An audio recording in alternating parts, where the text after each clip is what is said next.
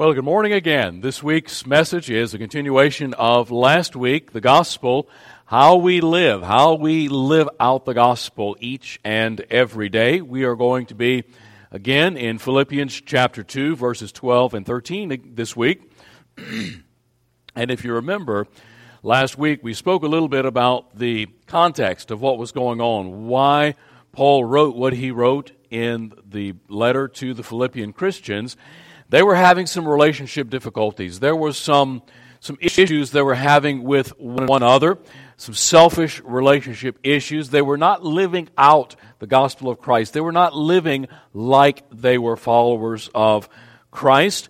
And so, in light of all that, Paul says to conduct yourselves in a manner worthy of Jesus Christ. And as we said, Philippians chapter 2, verses 12 and 13 has been a very often misunderstood portion of Scripture where there are many who say, well, that's where works come into salvation. That's where, you know, we, we do our part in salvation. See, Paul said it work out your salvation. But we need to understand within the context, we need to understand, as we've been talking about the last few weeks, all of the components of salvation, what takes place in salvation, and Last week, uh, we uh, looked at some of the, the foundations of it. Today, we're going to look at some foundational truths in salvation as we continue to unpack Philippians 2 12 and 13. Let's look at God's Word this morning, beginning in verse number 12 of Philippians chapter 2. Paul says, Therefore, he's been talking about Christ, what Christ has done for us, uh, who he is. He's dealt with the issues that they've had.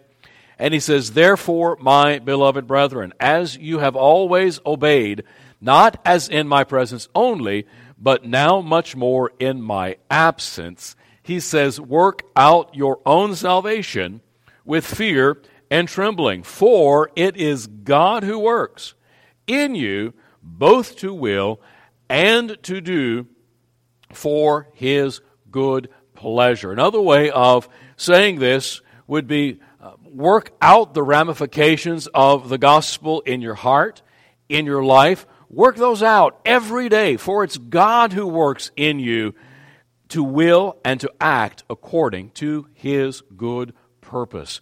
So we are working out the ramifications of what the gospel has accomplished in our lives each and every day, for it's God who works in us for us to do his will and for us to act according to his purpose. Now, based on that, last week we looked at the three components of salvation. And this morning, I would like for us to look at the foundational truths in salvation, especially in these two verses, and to be looking at these truths in light of the second facet of salvation that we talked about last week. Remember, we talked about last week that we were saved, or we are saved, we are being saved and we will be saved. And we, we saw that in, in, in light of how we look at salvation, the three tenses of salvation. When we trusted Christ our, as our Savior, we were delivered from the penalty of sin. As we are living out our Christian life, we are being delivered from the power of sin. And one day, as the Apostle Paul we, we saw last week, he was looking at the goal of salvation. The goal of salvation is that one day we will be glorified and we will be delivered even from the very presence of sin. And so, the three tenses of salvation, we're going to be looking at that second part, and that is the present tense of salvation. We saw in Scripture where. Uh, where Paul literally wrote, "As you are being as you are being saved," because that was a present tense participle, and we are living in a process, a process of sanctification, becoming more and more like Jesus Christ each and every day. So, as we look at it in terms of that second facet, we look at this first truth, and it is this the grace of God. God's grace undergirds every facet of salvation. Were it not for God's grace, we would not have salvation. God's grace undergirds everything before we trusted Christ because it made it possible for us to be able to trust Him. Grace undergirds the moment we trust Christ because grace is what God provides us. He even provides the faith for us to trust Him. Grace undergirds our journey because were it not, if it were not for grace, we were, would not be able to be daily being sanctified, more and more like Jesus Christ. And were it not for God's grace, we could not have our future glorification. So it's the grace of God at work as we are working out our salvation each and every day in that process. Now, I know this verse in verse 12 work out your own salvation with fear and trembling. I know it sounds like the work that we do, but don't miss this. As we, we talk about it, we look at the way that verses 12 and verses 13 flow together. That's very, very important. Verse 12 says, We are to work out our salvation. How can this happen? Well, verse 13 says, For it is God who works. Look at verse, let's read those two verses again. Therefore, my beloved brethren, as you have always obeyed, not as in my presence only. So Paul says, don't just be on your best behavior when I'm there, but when I'm absent from you, continue in that process of your sanctification, being more like Christ. But now, much more in my absence, he says, work out your own salvation with fear and trembling. Now, verse 13, that connection there is important. He says, For it is God. Verse 12, he says, Work out your own salvation. Then verse 13 provides the link.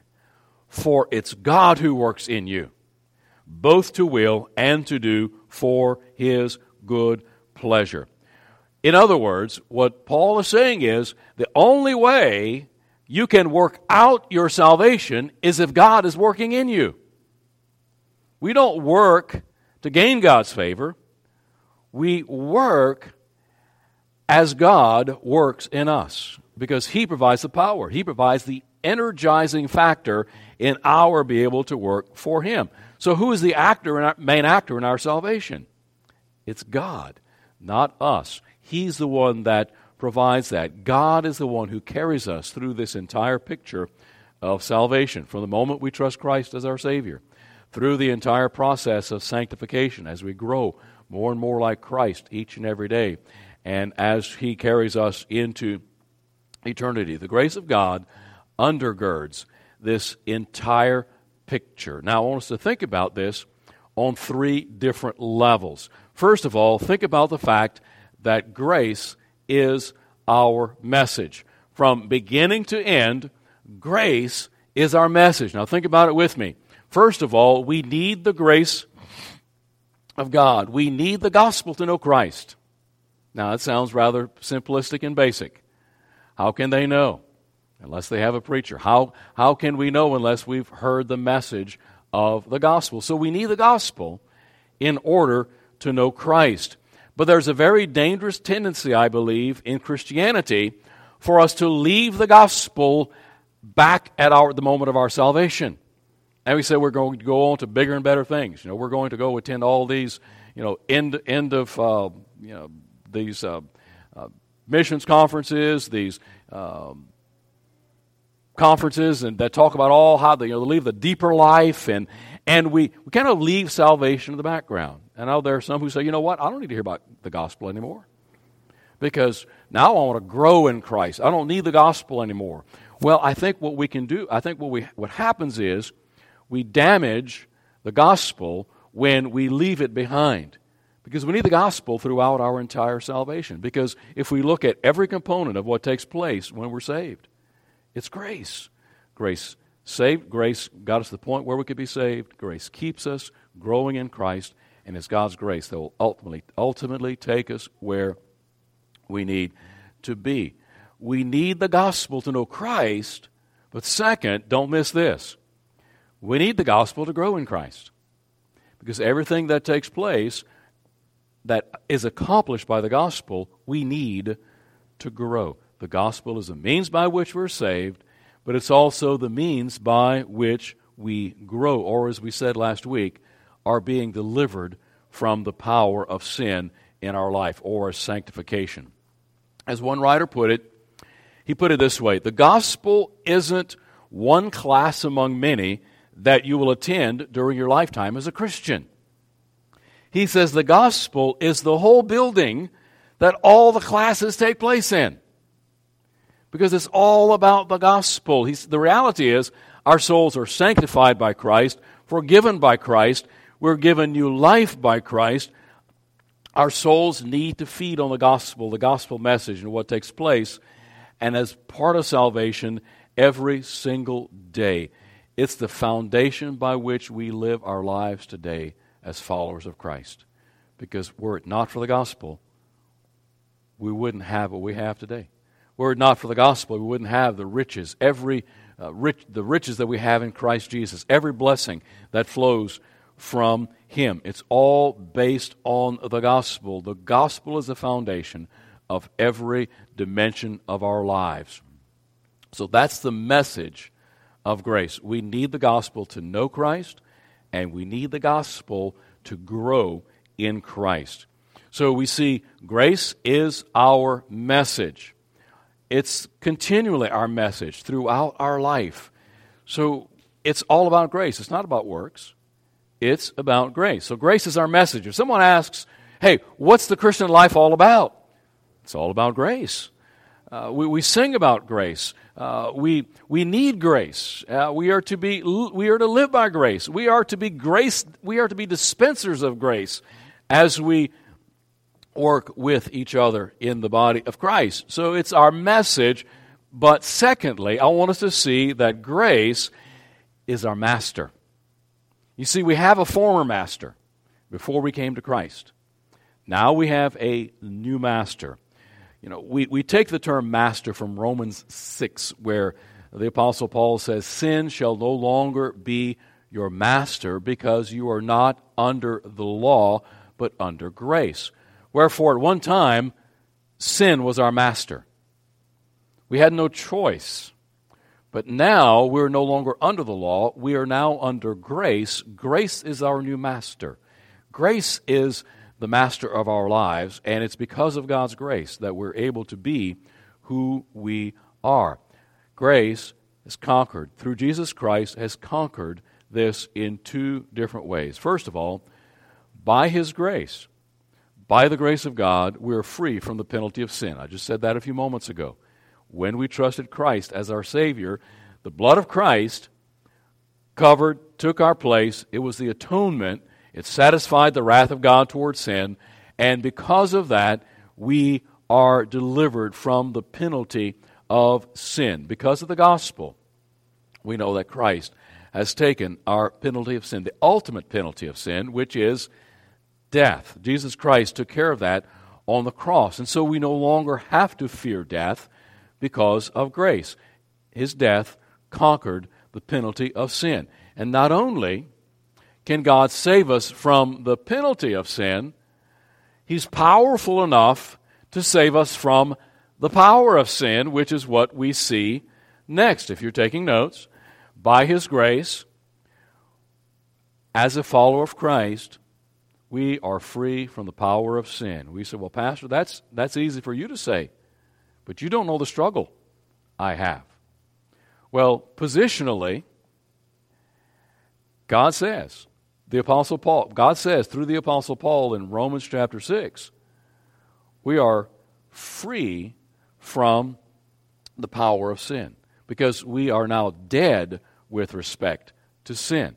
We no longer are alive toward sin, but we are alive toward Christ. Look at listen to Romans 6. Now we've got 11 verses to go through. What shall we say then? Paul says, Shall we continue in sin that grace may abound? Certainly not. How shall we who, here it is, die to sin, live any longer in it? Or do you not know that as many of us as were baptized into Christ, this happened at the moment of salvation, were baptized into his death? We were identified with the death of Christ on the cross. Verse 4 Therefore, we were buried with him. There's the symbolism buried with him through baptism into death that just as Christ was raised from the dead by the glory of the Father, even so we also should walk in newness of life. The formula we use when we baptize new believers. Verse 5 For if we have been united together in the likeness of his death, and we have, certainly we also shall be in the likeness of his resurrection. Knowing this, that our old man, that who we were before we came to Christ, was crucified with him, or put to death with him that the body of sin might be done away with, that we should no longer be, and here it is, we should no longer be slaves to sin. As a follower of Christ, who's been bought and purchased and redeemed by the blood of Christ, no longer has sin as our master. That we should no longer be slaves of sin, for he who has died has been freed from sin. Now, if we died with Christ, we believe that we also shall live with him, knowing that Christ, having been raised from the dead, dies no more. Death no longer has dominion over him. For the, for the death that he died, he died to sin once for all, but that the life, but the life that he lives, he lives to God. Just as in Adam acted as the federal head or the representative of the entire human race when he took a bite of that fruit, sin came and death came upon all human beings thereafter. One man, through one man, sin entered into the world. And by the same, in the same fashion, by one man, Jesus Christ, he conquered sin, conquered death, and he's given life to all. Now, verse 11 Likewise, you also reckon yourselves or consider yourselves to be dead indeed to sin. Now, if we've died to something, if we just stayed dead, that would be a problem. We wouldn't have to worry about sin, but we'd just be dead. But he says, not only did you die with respect to sin, but now, because we've been identified with the resurrection of Christ, we now are alive to God through Jesus Christ our Lord. Listen to this. If you're a follower of Christ, you're dead to sin. It is no longer your master. So, why do some of us live in continual guilt over our sin and just cannot seem to forgive ourselves? Uh, well, two chapters later, in chapter 8, Paul says, There is therefore now no condemnation to them who are in Christ Jesus. Why is that? Because he, Jesus took our death penalty. And so, why suffer guilt or, and why put ourselves through guilt over our sin because it's already been covered. And John gives us the remedy for feeling guilty. He says, confess it. And God is just and He's righteous and He's able to forgive you of your sin. So just get it out in the open. Say, God, I did it. God, I didn't do it. And I should have done it. God, I have sinned. Thank you for your forgiveness. God doesn't count our sin against us anymore. This is grace. Remember, grace undergirds every facet of our salvation. It is grace that's our master.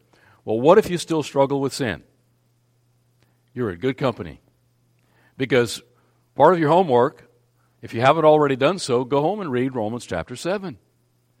And what does Paul bring out in Romans chapter 7, for those of you who are familiar with it? It is the greatest struggle of life, Paul is saying. Now, he, he just finished in this letter writing, We are dead with respect to sin. And then, right on the heels of that, Paul says, Everything I know that, good, that is good to do, I can't do it. I don't do it. And every time I try not to do bad, I fall flat on my face and I do bad. So I try to do good, but I can't. I try not to do bad, and I can't. So this, there's this great struggle in Romans chapter 7 that I believe if we identify ourselves with Paul as a human being, we're going to continue to have a struggle.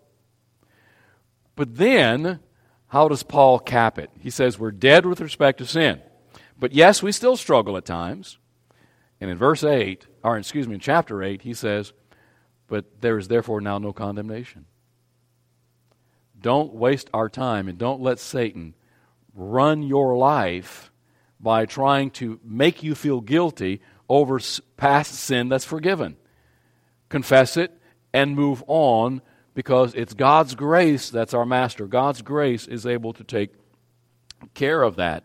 So, which leads us to the second portion as we think about grace. Grace is our message. Grace is now our master. Sin is no longer our master. And third, I think we need to get this grace is our motivation. Grace ought to motivate us to do right. Grace ought to motivate us to share the gospel. Grace ought to motivate us to please Christ each and every day. Grace empowers us to accomplish all of this, especially when we come to this picture in Philippians 2:13. Again, for it is God who works in you, both to will and to do for his good pleasure. Now we may have a number of motivations for pleasing uh, for obeying God. There are a number of different motivations. It might be guilt. There are some people who obey God out of guilt. Well, you know what? If I don't obey God, then you know I, I, I need to obey God because I feel guilty. So because I because of chap, Romans chapter seven kind of stuff. So I need to obey God because I feel guilty. There are some who obey God out of fear. It's not a bad motive, but they fear getting disciplined. So I don't want to get disciplined, so I obey God because I don't want to get disciplined, so they obey God out of fear. Uh, some out of gratitude. You know, I'm obeying God because of all He's done for me, and I just feel that I need to pay Him back. And gratitude. Another motivation is wanting to please. You know, there are some who we are innately people pleasers, and so we then become, after Christ, we become a God pleaser. And we just want to please God. Now, these, may, these are not bad motivations, but understand this those I don't think are the best motives. Because there's only one, I believe, perfect motive or best motive for obeying God. And, we, and I'll, I'll explain in just a moment. The motivation for our obedience, I believe, should always be the grace of God. Because if we obey simply out of fear, I mean, do you, do you really, do you want your children to be afraid of you? I mean, you want a certain amount of fear that, you know what, if I do wrong, dad's really going to be upset and is going to discipline me. So, a certain amount of fear is normal. And even the Apostle Paul, even writers of Scripture, use fear as a motive. We see that throughout the Old Testament. We see, even see it in the New Testament. We're to fear God, reverence, awe, realize that He is above all, and that He is an angry God. Not that He is, you know, ill-tempered all the time, but against sin, God will God will show His wrath. Well, what about uh, wanting to please? Well, I think we should want to please God. That's natural. That's normal. What about gratitude? Of course, gratitude is good. We are encouraged to be thankful and to be grateful for what God has done for us. But I want us to think about this. We don't owe God anything. We owe God nothing. You say, Pastor, how can you say that? Because we could never repay Him. How can we owe something that we could never repay? So that's where grace comes in. God says, I've done this for you. It is because of my grace. You could never deserve it. I'm just giving it to you. And so, gratitude, all while it is a great motive, I don't think it is the best motive for obeying God. The best motive, I believe, is grace. Because look at what God has done for us. It is His grace that provides the ability for us to obey. Think about that. His grace provides the ability for us to obey because here's the thing we are indwelt by God. God's Holy Spirit indwells us. It's His grace that lives in us. And this is the beauty of Christianity. We can never relegate any of our attempts to obey Him to earn favor, to curry favor, or to pay God back for anything. Because anytime we try to pay God back for something, it's something we're doing in our own strength, something we're doing in our own ability. this undercuts the very foundation of the gospel. Andrew Murray, some of you may be familiar with some of his writings.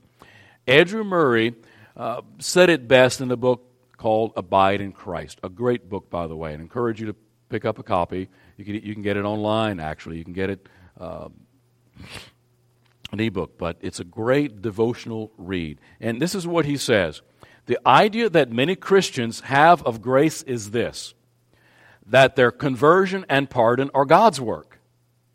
But now, in gratitude to God, it is their work to live as Christians and follow Jesus. Andrew Murray says, No. Just as it was Jesus who drew you when he said, Come, so it is Jesus who keeps you when he says, Abide. The past grace to come and the future grace to abide are alike from him and him alone. So we are indwelt by God, and it's not gratitude that says, I want to pay God back. It is God's grace brought us to the cross, and it's God's grace that will bring us to the point of glorification. So it undergirds every everything. So it's at this point that some people think, well, you know, there's nothing I can do. It's all God. So what I'll do is I will just, and there, this is a famous saying, it's a bumper sticker. I don't have any problem with the bumper sticker, but we have to understand that there's more to it. And it's let go and let God. I mean, nothing wrong with that. But there are some people who take that, that track to their Christian life. I'm just going to let, I'm just going to let go and let God. I don't have to do anything. Just let go, let God. I don't think that's the full picture of salvation. I don't think that's the idea of the gospel either. We need to understand that faith is the God ordained link between His work and our work in salvation. Because if you take Paul the Apostle Paul, you take the Apostle James. And if you take them separately, you think Paul is all grace, let go, let God. But if you read the book of James, it's almost as if grace, good, works, proves. You know, work, work, work, work, work. Well, do they disagree with one another? Absolutely not. Paul said, because Paul was dealing with a group of people that wanted to work, thought they needed to work their way to pleasing God. And so Paul's emphasis was, of course, not on works. Why? Because they were already trying to do that. So it, it's kind of like if you, you have to understand the context. And it's, it's like if, if, we're, if we're speaking to one group and we're trying to convince them of something and away from something else, we, we we tend to what? Harp on the main thing. And you say, well, you're leaving the other part out. Well, you know what? They got that part. They're trying to do put too much emphasis on it. So Paul was really focusing on grace. Well, it came to the point, James comes along, and there were people that had been saved for a few years, and they were saying, well, you know what? We can live however we want. Well, you know what? I got saved way back when. It's like people today say, well, you know what? I'm, I got saved when I was 13. But their life doesn't show it. And so what does James come along and do? James says, if you say you've got it, then let your life show it. Because if your life doesn't show it, pardon the vernacular, you probably ain't got it. And that's what, that's what James is saying. Show me your faith by your works. Because if, you're, if the God, if God indwelling in you, if the works aren't being produced by God indwelling in you, then you probably haven't trusted Christ, and there's probably no salvation there in the first place. So, grace, works, work together.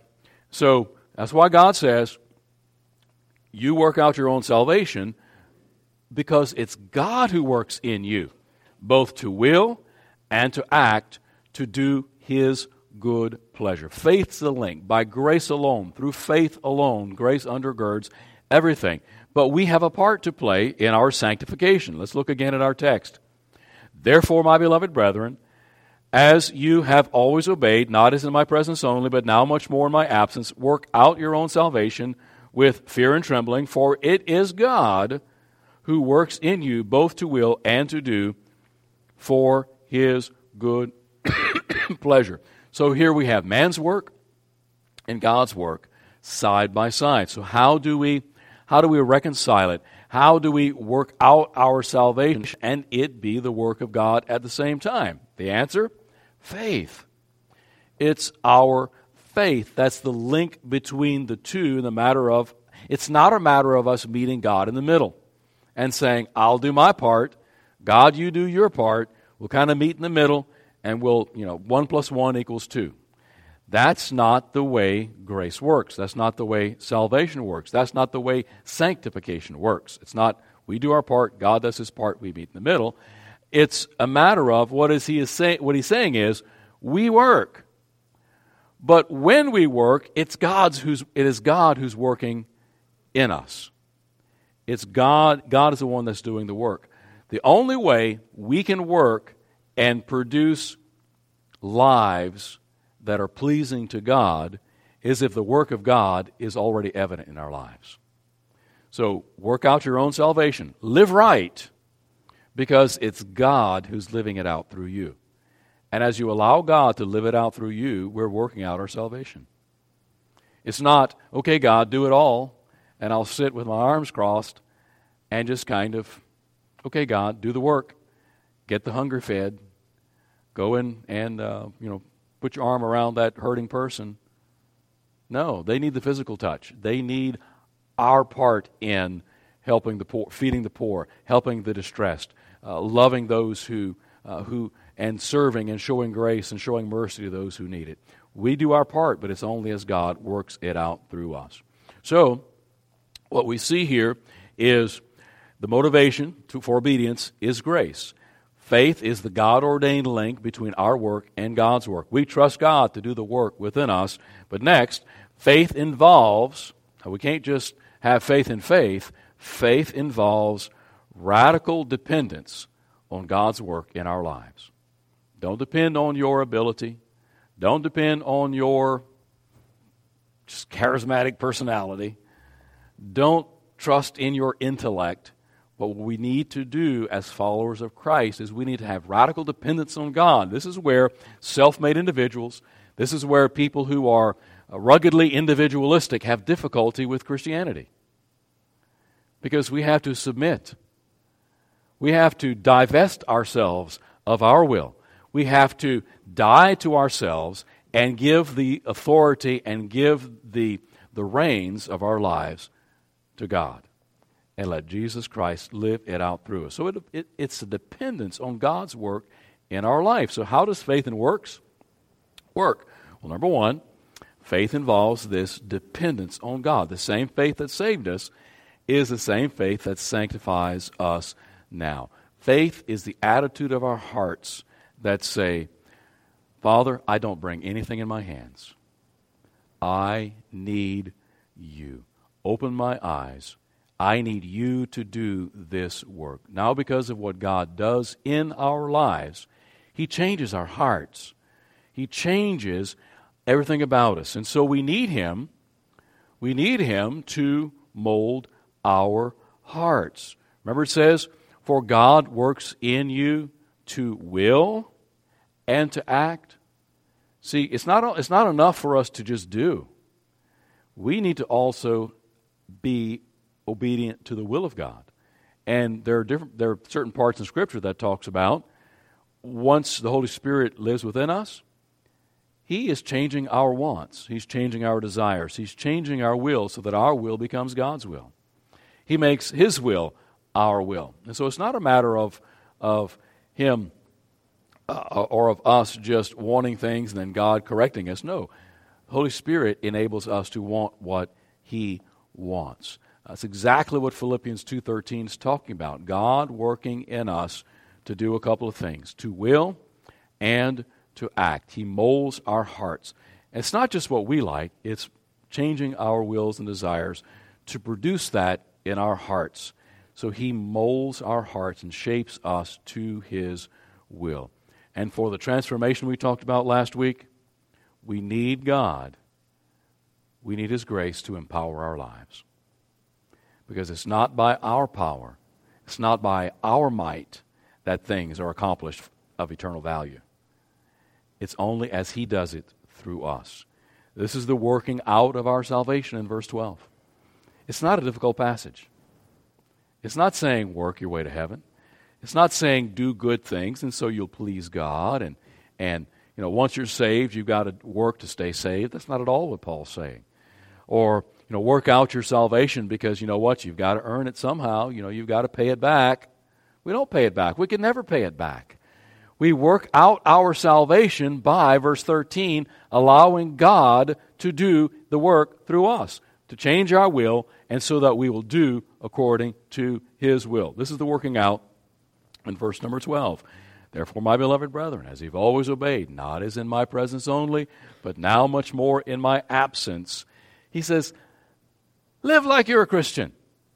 Live like you belong to me. Work out your own salvation with fear and trembling, for it is God who works in you both to will and to do for his good pleasure. We need God to change our hearts. We need God to change our minds. We need God to empower our lives. It's grace that motivates our obedience. Grace undergirds everything. Grace is our message.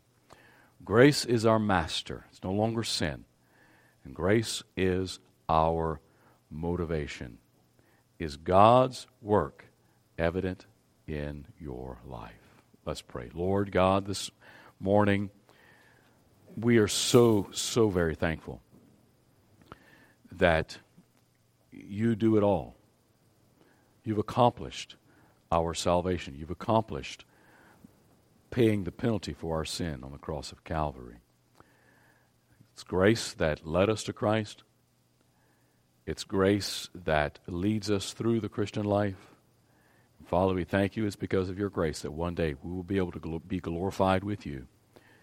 We thank you, Father, that you are helping us through this journey of salvation by helping us to grow and to be more and more like Jesus Christ each and every day. We thank you. We praise you. In Jesus' name, we pray. Amen.